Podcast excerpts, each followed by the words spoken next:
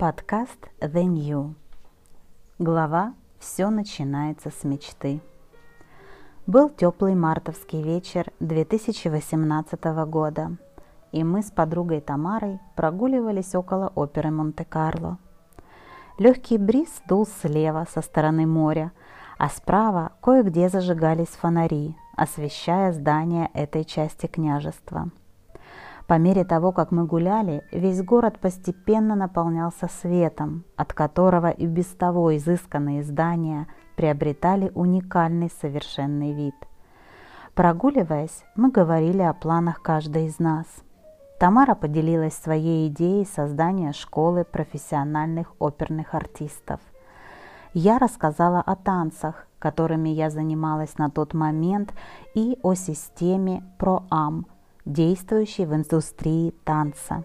А именно, что в паре соединяются два человека – профессионал, как правило, он же и преподаватель, и любитель, как я. По этой схеме ПроАМ проводятся различные турниры и соревнования по танцам. И мы с моей подругой согласились, что хорошо было бы это сделать и в оперном вокале, то есть в той деятельности, которой занимается она.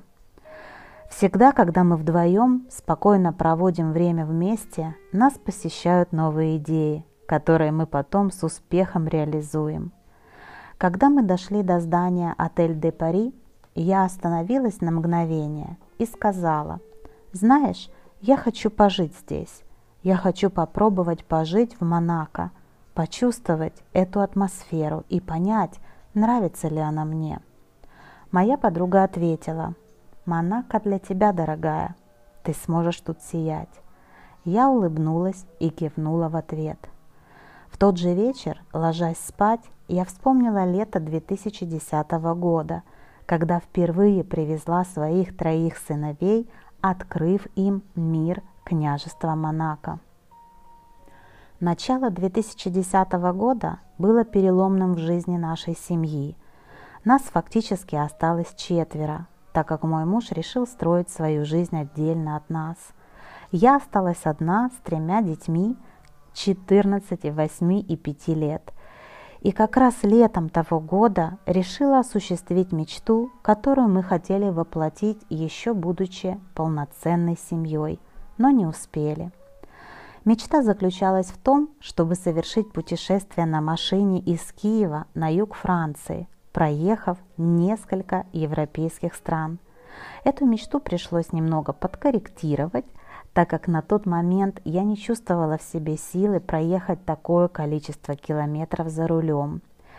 Поэтому я купила билеты на самолет в Ниццу с надеждой арендовать там машину. Мы поселились в Каннах, в отличном отеле с видом на Канский залив – к нашему огорчению мы не смогли арендовать машину, так как на тот момент у меня не было кредитной карточки.